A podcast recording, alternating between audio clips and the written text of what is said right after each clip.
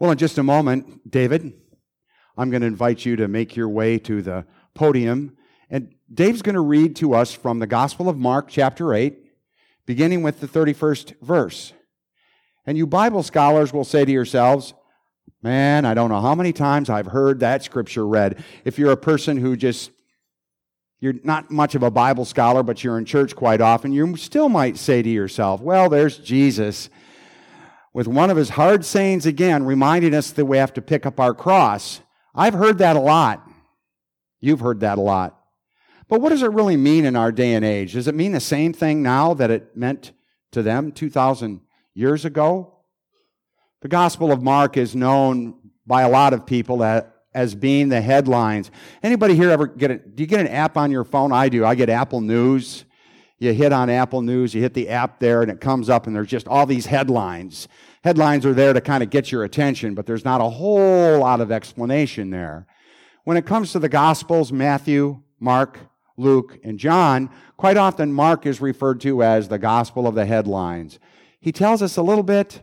Fortunately, we have the other Gospel stories to tell us much more, especially about when Jesus was out teaching, he was preaching, He'd called his disciples, his closest friends, to follow him.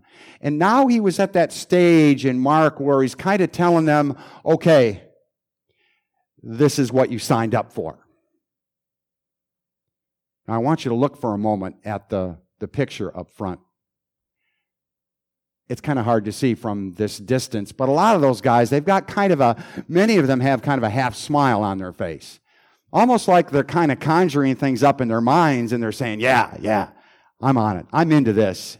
I signed up. This is exactly what I want to do with my life. I'm on it, Jesus.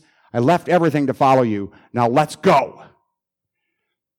I think they're still kind of in that place where they're excited. We've all been there. Something new, something exciting, and we're like, I'm on it. I'm ready to participate in this no matter what. And then Jesus lets them have it with a reality check. Today, this is about a reality check, my friends. Not only for Jesus' favorite and disciples' friends and the others that he talked to, but for us. Dave, would you read to us from the Gospel of Mark? Chapter 8, beginning with the 31st verse, please. Thank you, Pastor. Jesus foretells his death and resurrection. Then he began to teach them that the Son of Man must undergo great suffering and be rejected by the elders, the chief priests, and the scribes, and be killed, and after three days rise again. He said this all quite openly. And Peter took him aside and began to rebuke him. But turning and looking at his disciples, he rebuked Peter and said, Get behind me, Satan for you are setting your mind not on divine things, but on human things. He called the crowd with his disciples and said to them, If any want to become my followers, let them deny themselves and take up their cross and follow me. For those who want to save their life will lose it. And those who lose their life for my sake and for the sake of the gospel, gospel will save it. For what will it profit them to gain the whole world and forfeit their life. Indeed, what can they give in return for their life? Those who are ashamed of me and of my words in this adulterous and sinful generation, of them the Son of Man will also be ashamed when he comes in the glory of his Father with the holy angels. The word of God for the people of God. Thank you, David. Well done. Oh God, may the words of my mouth and the meditations of all of our hearts be truly acceptable to you, our rock and our redeemer. You know, it never fails. Every Sunday morning, even though I've picked out a piece of scripture and I've looked at it carefully from every angle that I could possibly think of, every Sunday morning when someone reads it again, I still see something that I didn't quite notice before. Let me point this out to you, and then we're going to get going. I'll only take a minute.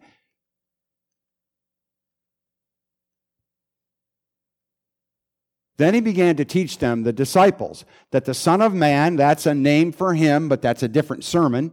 that's a name for him, Jesus, must undergo great suffering, be rejected by the elders, the chief priests, and the scribes, and be killed, and after three days come back to life.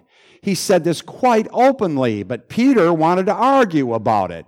So he looked at Peter and said, Dude, get a life. Here's what I wanted you to see the top of the, of the slide. Then he called the crowd with his disciples and said to them, If any of you want to become my followers, let them deny themselves and take up their cross and follow me. In other words, carrying a cross, doing the work of the Lord uh, as King Josiah did. We studied that in Sunday school today.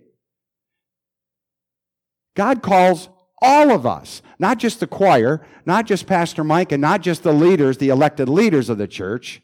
The Bible says, after he talked to the leaders, he called the crowd. He called the crowd and he said to them, By the way, if you think you're getting out of this, you're not. You need to deny yourself, pick up your cross, and follow me. I wonder how many of them, after seeing him heal people and teach and feed thousands of people, and, would, and, and, and Mark cast out demons and change everyone's life, like forever, like a major change. I wonder how many of them went, Gulp! What is he talking about? You have got to be kidding me. And I realize that that's a lot to hit people with so quickly on a Sunday morning I work on the sermon for a long time. I start about with a tiny little kernel months in advance, and then I tweak it and tweak it a lot really early on a Sunday morning. And one of the first things I do, hear me, I want your attention. One of the first things I do is I try to imagine what's on your mind as you're walking in this room.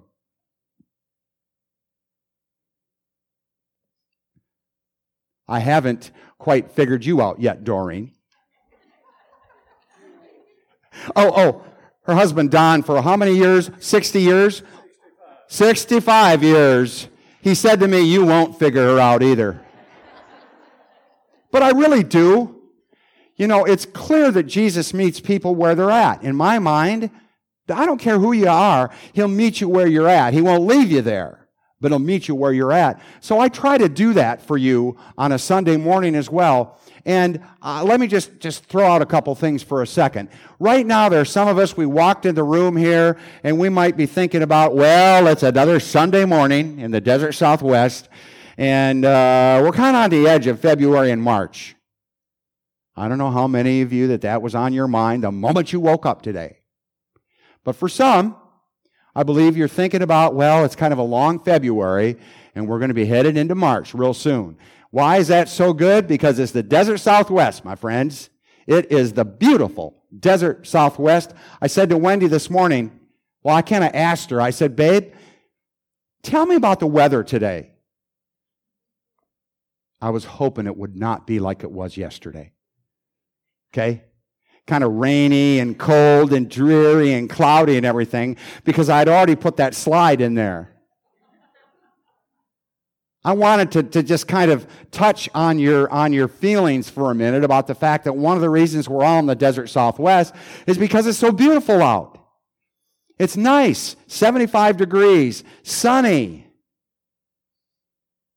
It's a beautiful place to be. And I'm thinking that maybe the disciples, God's followers, his closest friends who had signed up with their lives, I'm thinking they were at that point, you know, Life is good. We're following Jesus. We kind of like this dude. Our dad was kind of a taskmaster when he had us in the boat and we were fishing. He was always telling us what to do. I kind of like this Jesus dude. He heals people and he loves them and he, he casts out demons and he feeds thousands of people with just a wave of his hand. Wow, I think I'm really gonna like this. And then Boom. Oh, wrong slide. And then that was part of the other slides for announcements. Sorry about that. And then, boom, he does what I call a hard hitting quote from Jesus of Nazareth.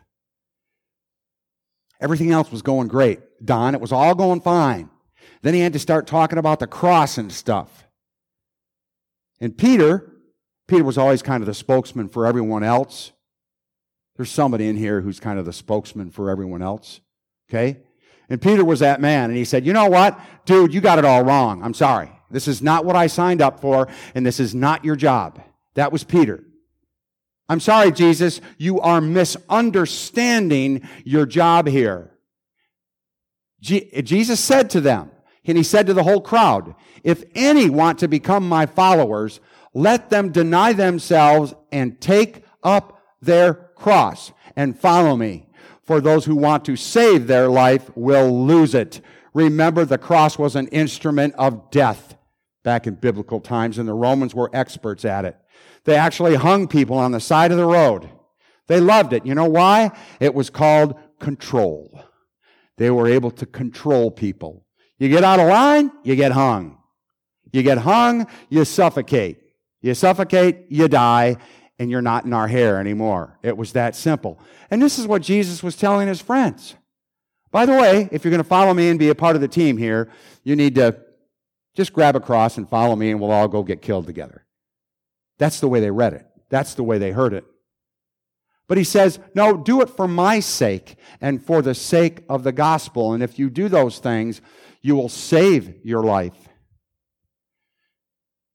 Let me put a quick pause on that. I think everyone in this room, I think we all know the difference. We talked about it last week. The difference between feeling deserving and feeling like, no, not feeling, but serving. Feeling like we deserve everything we've, we've got and that we deserve more, or the feeling of serving. Most people I know that have a head on their shoulders know the difference. When I feel deserving, I'm, I'm a jerk. I am. It's all about me. When I'm serving, it's all about God and love and sharing that love with all of you. That's what Jesus meant by saving it. Isn't it a much better feeling? It was Paige. It was Paige who told me this morning.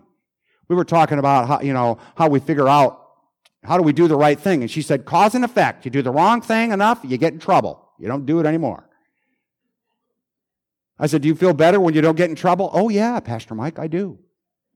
Isn't it really basic? And picking up Jesus' cross is just as basic as that. People for years have been putting up crosses for different reasons. Mostly it's just to remind them and others who Jesus is and why he died for our sins. And a lot of people do this. I've got a cross in my hand. Pastor John, you've got one like this. I gave it to you a couple years ago from our bishop. I did. You know, it's a reminder. And by the way, there was that Lent, which is about to begin Wednesday, Lent is that time where we have reminders in our life that it's time to pick up that cross and follow Jesus. Uh, and by the way, I know not, not everybody in here loves tattoos, but I like that tat myself. This guy on the right, well, I don't know, maybe he wasn't tough enough to get a tattoo. Some of you know that one of my dreams in retirement, if I can afford it, is to get my whole left arm tattooed. I know, isn't that terrible? I can't wait. Sarah, I was thinking about having a special collection. They're telling me it's going to cost me $1,000. Or, come on, somebody help me out. Get over it, Pastor Mike. It's a waste of money. Get over it. No, that's what Wendy said. Should I get over it, babe? Uh, yeah, yeah. But I deserve it, don't I? Or should I be thinking about taking up a cross and following Jesus? Peter was the spokesperson, the spokesperson. He knew doggone well that that's not what he was taught when he was a kid. He knew that. He knew that somehow this Jesus that he loved so much is somehow misunderstanding his job description. That's not what he was called to do.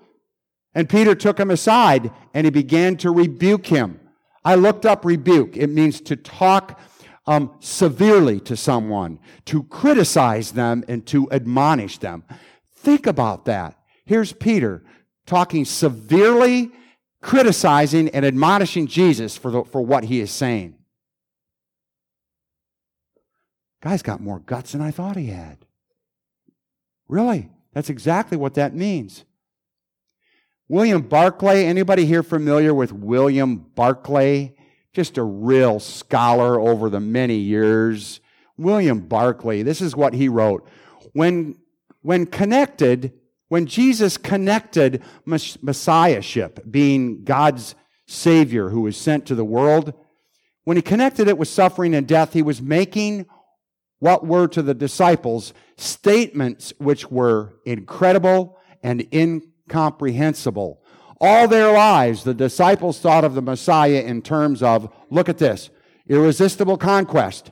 And they were now being presented with an idea that staggered them. It staggered them, which is why Peter so violently and severely protested. My friends, that's kind of the historical background. I don't know a great number of people that can't wait to pick up their cross. They exist, even in this room. There's not a whole lot of people that look forward to picking up their cross. As a matter of fact, they'd rather be the guy on the left who's got little rollers on the bottom.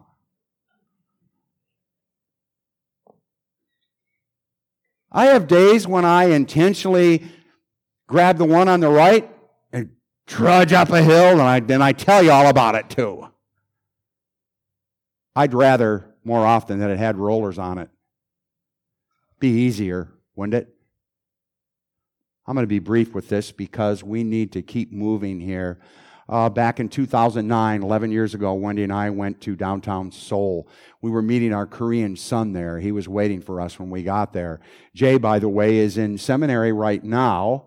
Uh, and he's learning how to be a, a, a, a Baptist um, city preacher. He is. I don't know if he's going to be like this guy, but we were walking around downtown Seoul, and this dude is carrying this banner, and he's got these speakers. He's got a big battery. You can, you might be able to see it sticking out from the, the, um, the banner there as well. And he's preaching. He's got a microphone right here.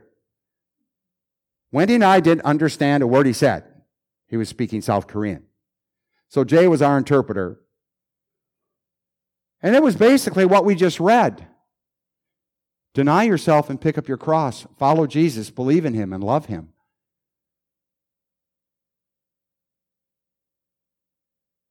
Believe in him, love him, accept who he is and what he's done for us, and give ourselves over to picking up our own cross so that we might be with him as well. Not in heaven, way far off, but right here. Right here and now. That, for that man in particular, I can only say, Sally, where are you? For that man, that was his lane. He was staying in his lane there. That dude was convinced that for his cross, he needed to pick that up and go out into downtown Seoul and be the preacher. Speaking of the preacher, I get to tell you what my criteria is for the cross we're called to carry. I'm not saying that everybody in this room would agree with me, and you don't have to, but since I'm the guy with the microphone, I get to tell you. People have wondered for years what is this cross? What does it look like? What do you mean, pick up your cross? This is Pastor Mike's criteria for the cross Jesus calls each one of us to carry. Number one, it has to be initiated by God. You might be saying to yourself, well, God hasn't told me yet. Well, ask Him. Honestly, ask Him. Pray about it.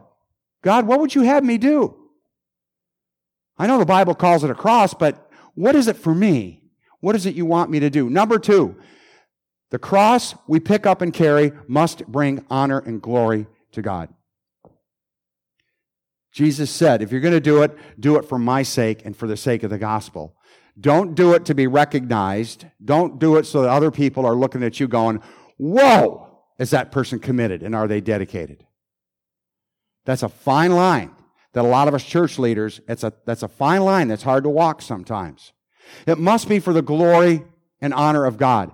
And it must bring you ever closer to Christ. If you think you're carrying a cross and it's not getting us closer to Christ, then that's not the right cross for you. Four, People often forget this. It must bring you into harmony with the world around you. Loving God, what are the great commandments? Loving God, loving neighbor. Loving God, loving neighbor. It must bring you into harmony with the world around you. And this one, I listen, I just, I kind of knew this, um, and one of you helped me out with it. I believe the cross that we carry is unique. Ivy, your cross is way different than mine. Way different than mine. We're different people. We have different talents. We have different uh, lives of people around us. We work different places. We have different types of families. Our cross has to be unique. Someone asked me once, what does that mean? And one of you really helped me out with this. You were reading a daily devotional, that morning prayer time, and it was about this very same thing about, well, what does God want me to do? And the title of it was, Hear me now. I love this image. I do anyway. Stay in your lane. Stay in your lane. I don't know. Anybody here been up on I 40 coming across? I, I guess you'd be headed west. I 40 from California into Arizona. There's a lane there. It's like two miles long. Anybody, anybody ever been on that? Wendy and I are the only ones? Donna? Yeah? Uh-huh. Even if you're pulling a rig, okay? You got to stay in that lane. You can't get out of the lane. Why? I don't know. That's another sermon. I don't know. But you have to stay in the lane. I don't know if there's somebody in a helicopter and they're going to pull you over or what, but you have to stay in your lane. Dylan, the cross that Jesus is working up and creating for you to carry is just for you. Dude, it's just for you. Yeah, Paul, it's just for you. Lori, it's just for you. I don't know what it is. That's between you and the Lord. It is. Yeah. Jesus will help us. And he'll help us stay in our lane too. We don't have to we don't have to carry it. I ran out of the room on the slides. We don't carry it alone. We not only get help from Jesus to carry it, but we get help from guess who? Person on your left, person on your right, person in front of you, person behind you. That's why the Apostle Paul said, never fail to be a part of an assembly. Never fail to be a part of a body. He knew that we needed each other as well to carry that cross as well. By the way, we're almost done. This is how we started our day. I want you to look at it.